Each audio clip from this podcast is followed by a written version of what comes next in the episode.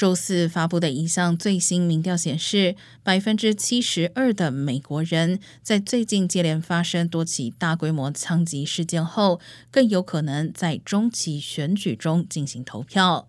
与总统选举年相比，中期选举年的选民投票率往往明显较低。另外，百分之五十九的选民表示支持更多的枪支限制，只有百分之三十五的选民认为应该优先保证枪支权利。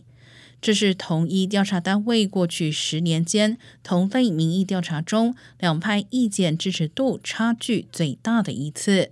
同时，允许教师在学校持枪的做法并不受到支持。民调显示，有百分之五十一的人反对，只有百分之三十八的人赞同。